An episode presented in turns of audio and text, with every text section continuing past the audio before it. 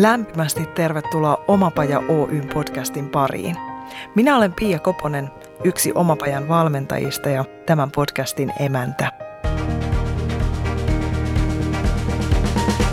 Mottonamme voisi olla tämä. Jos se on ylipäätään mahdollista, se on mahdollista myös sinulle.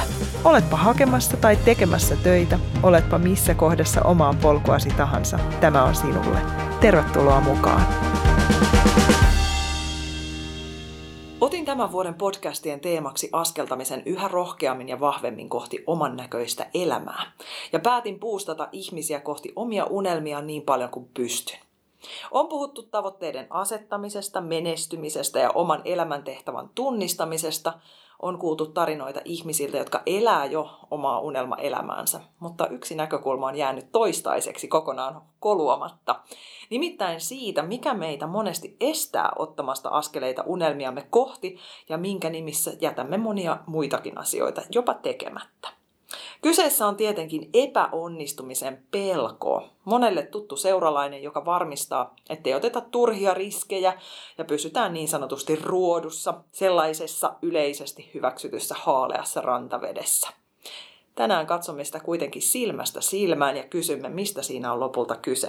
Miten sen kanssa voi tulla toimeen? Ja miten mokaamisen jalotaito on itse asiassa yrittäjyyden ja varsinkin menestyksekkään liiketoiminnan johtamisen perusasioita.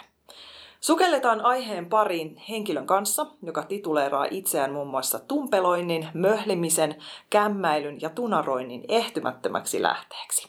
Hän on nainen, joka on kokenut konkurssin, ulosoton, eroprosessin ja masennuksen, tai itse asiassa tekee mieli sanoakin mieluummin näin.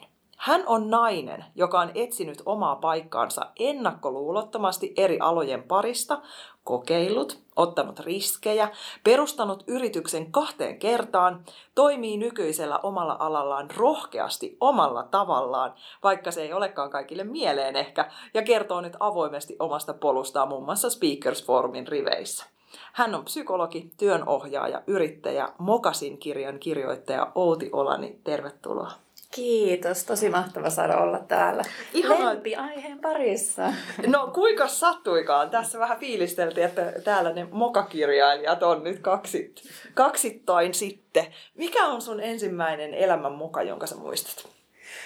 Kyllä se varmaan on tällainen klassinen, että mä en ollut päiväkodissa, äiti oli kotiäitinä ja yksin haahuilin sitten pitkät päivät siellä kerrostalon pihalla ja eräänä talvipäivänä niin jäin kielestäni kiinni pihakeinoon.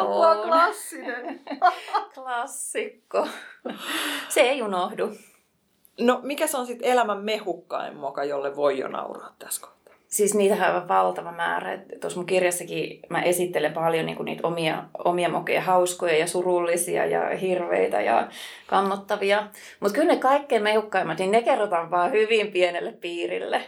Mutta kyllä mä sanoisin, että aika usein niihin liittyy jotain sellaisia äärimmäisen kiusallisia tilanteita, joita mielessä ehkä pitää pitkän aikaa, kunnes sitten yhtenä päivänä uskaltautuu kertomaan sen niin kuin hyvässä seurassa. Ja siitä saa niin kuin ihan parhaat naurut, kun pääsee sen sitten lopulta jakamaan.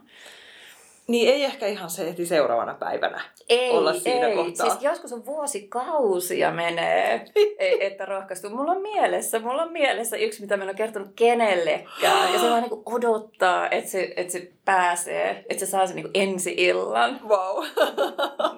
Voitko laittaa sitten viestiä? Mä laitan sulle heti viestiä ja sitten mä kerron myös sen, että mikä se oli. Joo. Hyvä, jäämme odottamaan tätä.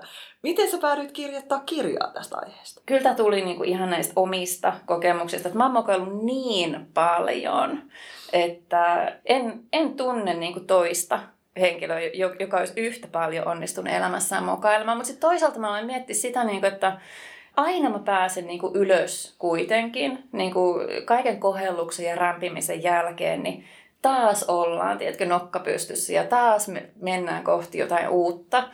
Ja sitten mä olen miettinyt, niinku, että jos mun joku vahvuus on, niin se on se niinku selviytyminen ja jonkunlainen niinku uudelleen syntyminen niinku kaikenlaisten niinku kömmähdyksien jälkeen. Ja sitä mä aloin miettimään ja tutkimaan ja siitä syntyi sitten toi Mokasin kirja. Ja ihana, että syntyi, koska mä veikkaan, että tämän jälkeen myös muut uskaltaa tulla mokakaapista ulos ja päästään niin kuin ranking-listalla testaille oikeasti, että eiköhän me kaikki mokailla aika paljon. Kyllä me mokaillaan, Kaikki mokailee, mutta sitä mä toivoisin tosissaan, että niistä puhuttaisiin enemmän, koska lopulta niin kuin keventää tunnelmaa ja kaikki me mokaillaan, ei kukaan ole täydellinen. Onneksi. Niinpä. Olisi hirveän tylsää, jos olisi pelkästään siloteltu. Se pieni rosoni, se tuo kivat sävärit. Mä ajattelen myös, että jotenkin se epäonnistuminen on ainoa reitti oppia. Siis eihän me muuten tiedetä, jos emme lyödä päätä seinää, että ei se mennytkään näin. Oho, ei sitä näin kannata ehkä tehdä. Nehän on hirveästi informaatio sisältäviä kohtaamisia ja tilanteita elämässä. Niin ne on. Että kyllä se niin kuin kasvu ja kehitys, niin se vaatii sitä virheiden ja epäonnistumisen sietokykyä. Et ennemminkin sitä ajatellaan, niin kuin psykologissakin ajatellaan, tämmöinen psykologian professori Carol Dweck, joka on lanseerannut sen kasvun asenne-termin. Ja hän sanoi, puhuu siitä, niin kuin, että jokainen virhe on niin kuin askelma matkalla menestykseen. Ja matkalla siihen, että tulee jonkun asian mestariksi. Minkähän asian mestariksi sä oot tulossa? Ainakin mä luulen, että mulla on tätä matskua tähän tarinankerrontaan. Että se on sellainen ehkä, niin kuin mitä mä oon aloittelemassa. Että sitä materiaalia on ja on niin kuin lähtökuopissa. Ja totta kai on toi kirja ja siinä on niitä paljon niitä tarinoita. Mutta sitä tarinankerrontaa mä haluan jatkaa. Ja se syntyy vaan elämällä. Et jos jää kotiin ja poteroihin ja elää hirveän niin kuin, turvallisesti, eikä ota ikinä mitään riskejä, niin jää niin kuin elämä elämättä. Ei ole mistä kertoa myöskään. Et kaikille tumpeloille, niin jos mitään muuta ei ole jäänyt käteen, niin ainakin on niitä tarinoita. Elämisen arvosta elämää. Kyllä. Ja lopulta, niin kuin, mitä meillä on jäljellä niin kuin sieltä menneisyydestä? Jotkut vanhat, upeat digilaitteet, mitkä on niin kuin hetken verran tuntunut elämään nostattavilta, niin ne on vanhentunut jo kauan aikaa sitten. Mutta tarinat on sellaisia, jotka jää niin kuin ikuiseksi ajoiksi elämään. Ja ne on niitä, millä me niin kuin luodaan yhteyksiä ihmisiin ja niin kuin ollaan osa tätä maailmaa. Ja pakko mainita, että tuossa Mokasin kirjassa Käännä epäonnistumiset voimavaraksi, niin sä kirjoitat tosi elämänmakuisesti ja ihanasti. Ja sä kuulut siellä lukusuositus, winka wink, ottakaa ihmeessä yöpöydälle, koska siinä tuli myös semmoinen niin kuin valtava armollisuus, jotenkin sillä psykologikin. Jotenkin, mä tykkään siitä ihan valtavasti siitä latauksesta, joka tulee. Sain itseni kiinni tietynlaisesta stereotyyppisestä ajattelusta. Ihanaa. Koska mulla oli tällainen niin kuin ajatus, että varmaan ihmiset ajattelee, että psykologi on sellainen täydellinen, tasapainoinen zen-munkki, joka ikinä tumpeloi ja on vähän parempi kuin muut ihmiset. Niin mahtavaa, jos mä sanon tämän rikottua, niin kuin, että... Joo, ainakin ravisteltua, että, koska se on aina tärkeää, kun se peili nousee, että saa itsensä kiinni jostakin semmoista, että minäkinkö ajattelen näin. Että oho, vau, wow, onpa hyvä.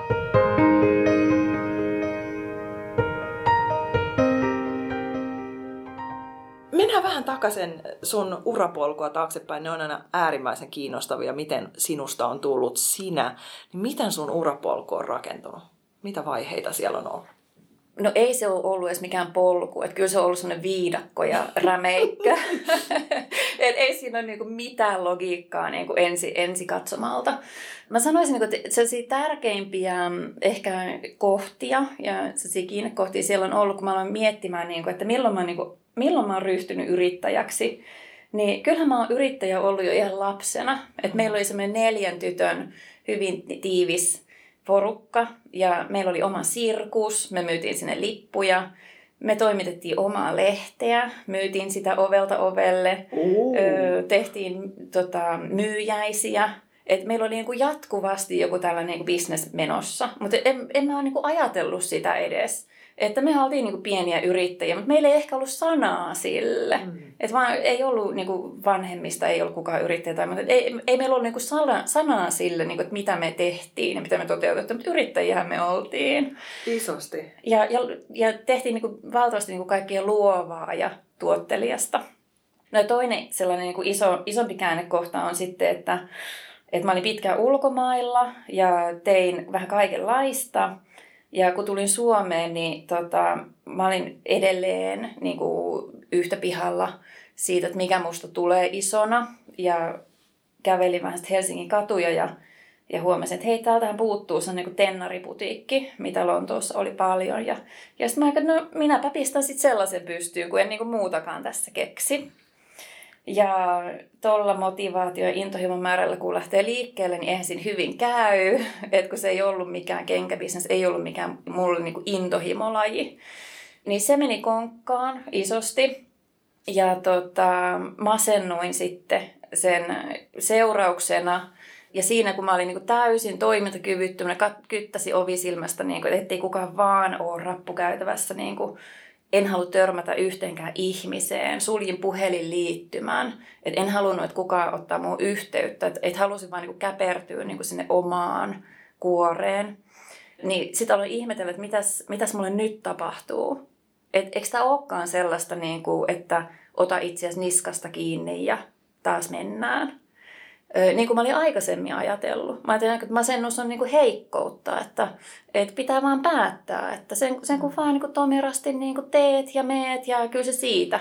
Mutta sitten kun se osui omalle kohdalle, niin mä huomasin, että ei hitsi, että eihän tämä olekaan mikään niin kuin oma valinta tai päätöskysymys, että tässä on nyt jotain muuta, että tämähän on kiinnostavaa ja tästä täytyy lähteä ottaa selville, niin kuin, että mitä tämä on.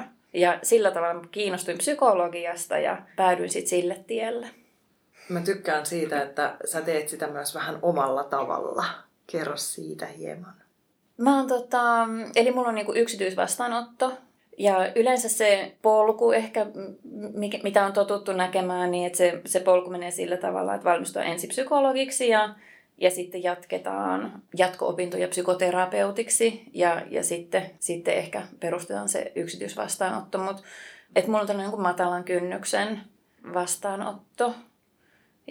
Ja sitten tosissaan niin kuin sen asiakastyön lisäksi niin näitä kirjoitushommia ja puhekeikkoja ja vähän kaikkea muutakin sellaista, niin kuin mikä pitää mielen virkeänä. Semmoinen paletti erilaista niin kuin tämän psykologian alan ympärillä toimivaa toimintaa.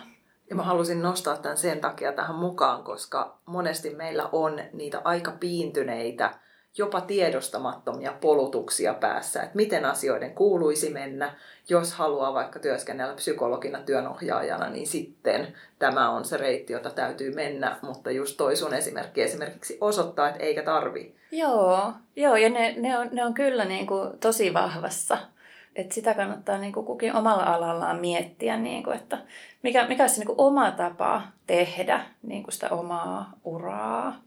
Onko joku muu kuin se, mihin on niinku ihan niinku ensimmäisenä yleisesti totuttu? Kyllä. Miten samoilla omassa viidakossa? Niin, kyllä.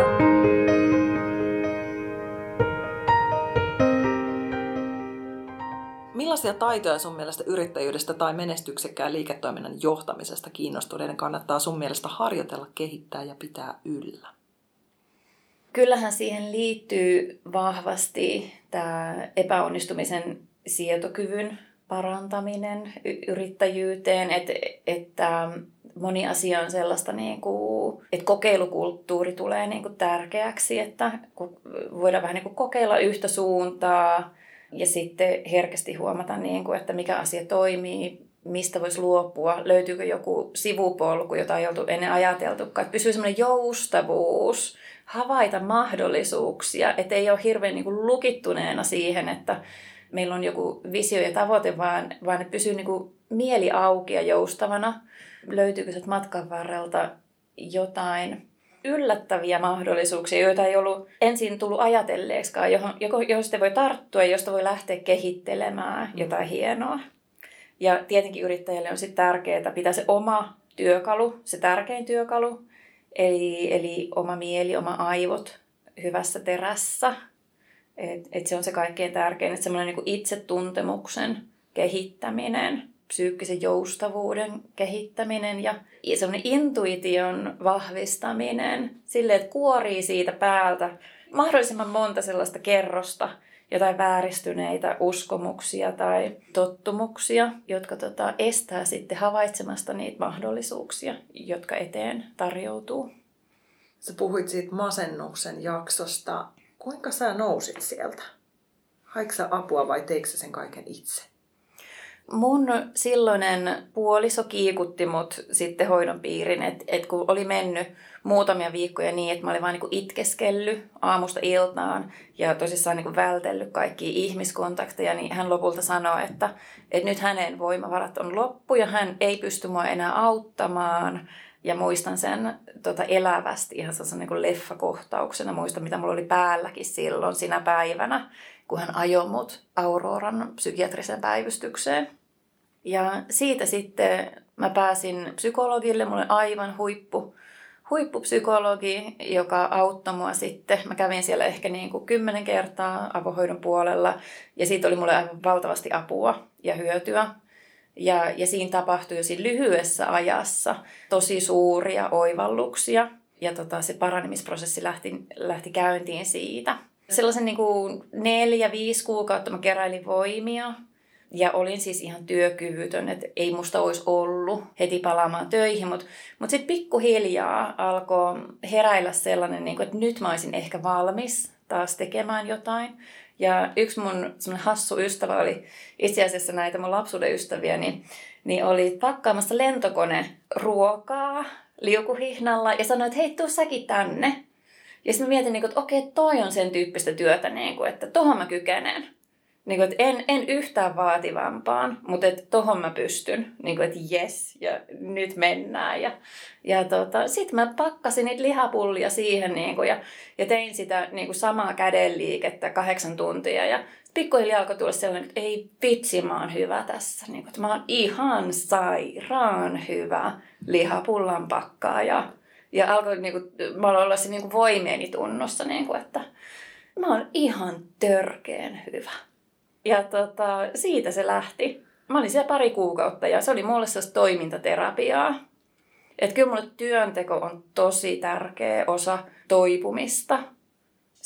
Se on mulle hyvin terapeuttista.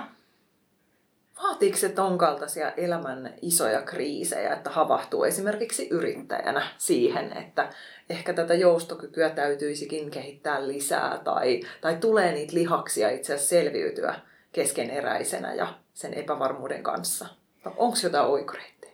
No toki sä toivoisit, ettei tarvitsisi aina käydä siellä ihan pohjalla, että osaisi havahtua huomattavasti jo aikaisemmassa vaiheessa. Mutta toki usein se on niin, että kriisit toisia ihmisiä vahvistaa. Että se kasvattaa toisilla ihmisillä sitä resilienssiä. Toiset se sitten taas murentaa. Mutta se ei ole sellainen, mikä geeneissä piilevä ja lymyävä ominaisuus, että kenelle näin käy, vaan että sitä voi myös kehittää.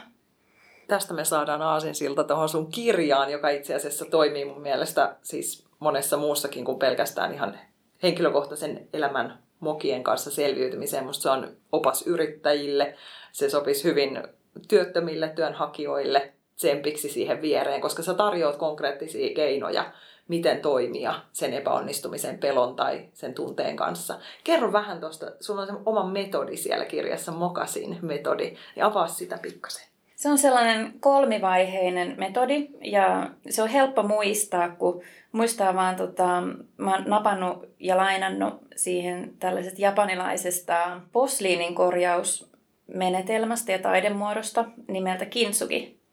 Ja Kintsugissa on semmoista rikkoutunut lautanen korjataan kultaliimalla tai tällaisen kultaisen liitoksella. Ja se lopputulos on itse asiassa sitten arvokkaampi ja kauniimpi kuin se alkuperäinen ehjä massatuotettu astia. Ja tämä Mokasin metodi seurailee nyt tätä Kintsugi-analogiaa. Sen ensimmäinen vaihe on nimeltä palasina. Ja siinä ollaan ihan rikki tunteet saa tulla, niiden annetaan tulla, se kuuluu niin kuin tähän ensimmäiseen vaiheeseen. Eli suru, pettymys, kiukku, ne ei ole niin kuin pahoja asioita.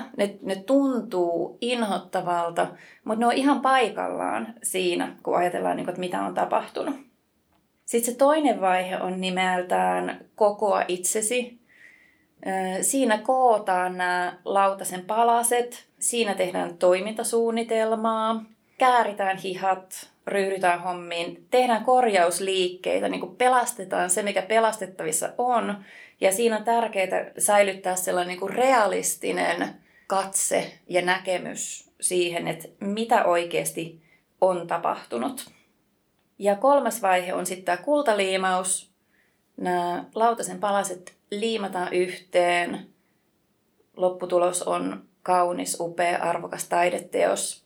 Ja Mokan kohdalla niin tämä kultaliimausvaihe symboloi sitä kaikkea oppia, mikä siitä Mokasta on saatu ammennettua, sitä kasvua ja kehitystä. Se Moka on ehkä ravisuttanut elämää jollain tavalla sillä tavalla, että on tullut selkeäksi, että minkälaiset asiat on itselle tärkeitä, minkälaiset arvot on itselle tärkeitä ja miten pystyisi jatkossa toimimaan entistä paremmin omien arvojensa mukaisesti. Kultaliimausvaiheessa saatetaan myös löytää sellaisia yhteenliittymisen hetkiä, eli se Moka saattaa lopulta muotoutua just sellaiseksi tarinaksi, joka tuo itse lähemmäs muita. Se yhdistää ihmisiä joko huumorin tai tällaisten kasvutarinoiden ja kertomusten kautta. Tullaan taas siihen tarinoiden voimaan. Kyllä. Tuoda ihmisiä lähemmäksi toisiaan ja itseään myös. Niinpä. Tosi ihanasti toi kuvaa sen prosessin, joka mikä tahansa muutos niin meissä pistää liikkeelle. Mitkä vaiheet meidän on käytävä läpi. Joo. Että jotain tapahtuu, jotain murtuu, jotta uusi voi syntyä. Ja just toi hirveän tärkeä, että ne kaikki tunteet, mitä sieltä nousee, että niille on tilaa. Oli ihania kirjoitusharkkaa siihen, että tueksi, että miten olla niiden vaikeiden tunteiden kanssa. Joo, eli ei päästä suoraan sinne kultaliimausvaiheeseen. Eli ei voida kuorruttaa pelkällä sellaisella positiivisuushötöllä, vaan ne kaikki vaiheet on tärkeitä. Ja ne kaikki vaiheet pitää käydä läpi, jotta päästään sitten sinne palkitsevaan vaiheeseen. Ja tämä on just se, mitä mä ajattelen esimerkiksi työttömien työnhakijoiden tai elämässä uutta suuntaa hakevien kohdalla. Että me ei voida myös heillä nopeuttaa sitä. Että jos kuvitellaan, että 20 vuotta, 30 vuotta olet ollut jossakin työpaikassa ja sitten se on repästy sieltä alta pois syystä tai toisesta, elämä on päättänyt toisin tai tulee vastoinkäymisiä siinä mielessä, vaikka halua olisi jatkaa, niin se ottaa aikansa, kun sä teet sen muutosprosessin ja erotyöskentelyn siitä identiteetistä, joka on ehtinyt kehittyä, ennen kuin sä pystyt vastaamaan siis kysymykseen, mitä sinä haluat seuraavaksi, mikä on se suunta, mihin sä menisit seuraavaksi. Ja nykyisellään musta tuntuu, että me vähän oijotaan ja tehdään ehkä väkivaltaakin siinä. Joo, kyllä se vaatii aikaa. Kaikki muutos on aina kuormitusta ja sitten tollainen aivan valtava kriisi ja muutos. Niin kyllä se vie aikaa ennen kuin se katse siirtyy tulevaan. Ja sitä ei pääse oikomaan. Jos hyppää suoraan seuraavaan, niin ne tunteet jää käsittelemättä ja ne kyllä tulee sieltä sitten uudelleen pintaan, mutta paisuneena. Eli on tärkeää, että ne otetaan vastaan silloin kun ne on tulollaan.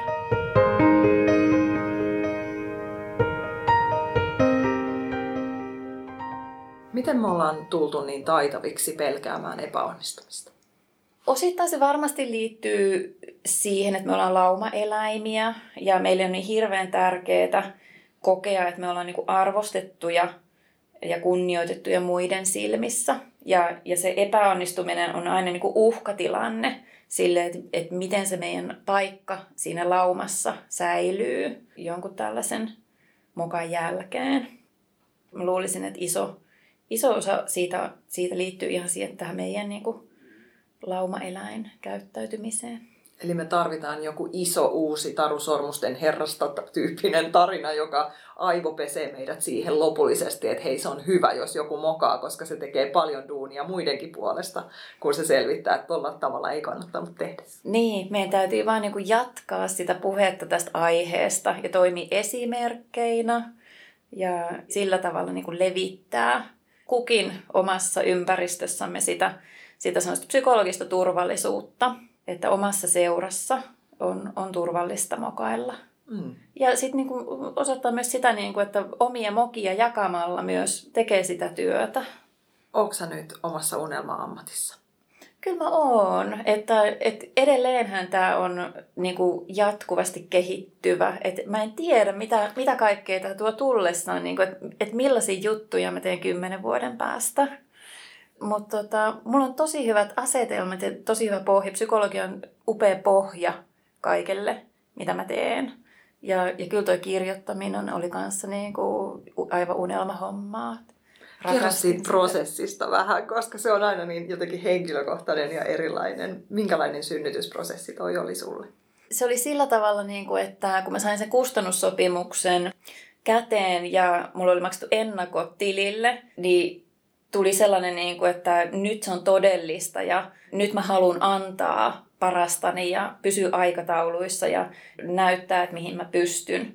Et se toimi sellaisena alkuun saattavana voimakkaana tuuppauksena, mikä oli mun mielestä kustantamon puolelta hienosti rakennettu. Et esimerkiksi ne ennakot tulee niin aikaisessa vaiheessa, koska se herättää sellaisen sisäisen motivaation, että mä haluan antaa takaisin ja en halua tuottaa pettymystä, vaan antaa ihan sitä parastani. Ja mä pääsin tosi nopeasti sellaiseen tosi hyvään flowhun tuossa kirjoitustyössä, että varmaan semmoinen 4 kuukautta, niin se teksti vaan soljuu mielessä, että mä saatoin makoilla sängyllä ja sitten se teksti alkoi juosta ja vilistä mun mielessä. Ja musta tuntuu, että iso osa tuota kirjaa, että mä en olisi itse kirjoittanut sitä. Että mä oon vaan litteroinut sen koneelle, että mitä mun mieli tuotti. Mutta se oli tosi kevyttä ja ihan sellaista automaattista. Ja sitten jossain vaiheessa alkoi lähestyä toi käsikirjoituksen deadline ja sitten tuli ihan täysjumi. Ja sitten olikin vaikea puntaroida sitä, että uskallaanko tässä aikapaineessa pitää tauon ja loman vai jatkanko, puserranko väkisin. Ja näitähän on helpompi muille ohjeistaa sitten, kun itse totella niitä omia hyviä ohjeitaan, että... Niinpä. Kumminko sä teit? Pusersitko vai odotitko? No valitettavasti mun on pakko sanoa, että mä jatkoin sitä pusertamista. Jälkeenpäin sanottuna, niin mä olisin ehdottomasti päässyt helpommalla, että jos olisin uskaltanut tosissaan niin kuin muille ohjeistaan, niin kuin muille aina neuvon, että ehdottomasti näin. Niin se, että uskaltaa vaan, vaikka onkin aika painetta, niin uskaltaa päästä irti, levätä, palautua ja sitten freesillä, mielellä, ajatuksella, niin sitä saa tuotettua niin kuin tuplasti tai vielä enemmän niin kuin lyhyemmässä ajassa. Ja toihan pätee ihan mihin tahansa työskentelyyn, että maltettaisiin pitää niitä taukoja. Kyllä. Että sitten tulee se kultalimaus paljon nopeammin eteen, kun malttaa pysähtyä ja kuulostella. Mutta tällaista, ei sitä ole koskaan valmis, niin kuin, että edelleen. Siis tämä on niin kuin jatkuvaa itsensä kehittämistä ja oppimista. Millaista maailmaa sä oot luomassa? No mä ajattelen, että mun vahvuuksia on ehkä sellainen niin kuin spontaanius, hetkessä eläminen, huumori. Niin kuin, että jos mä pystyn niin kuin ripottelemaan sellaisia jälkiä ympäristööni, niin sit mä varmaan koen onnistuneeni elämäntehtävässäni. Että... Ihana. Ja kuten sanottu, jaetut mokat on moninkertainen ilo. Kiitos, että jaoit omia mokiasi meille ja annoit sen ihanan armollisen hymyn, joka tuli, koska siellä tuli myös tunnistuspisteitä, että hei apa, niin minäkin, juuri noin.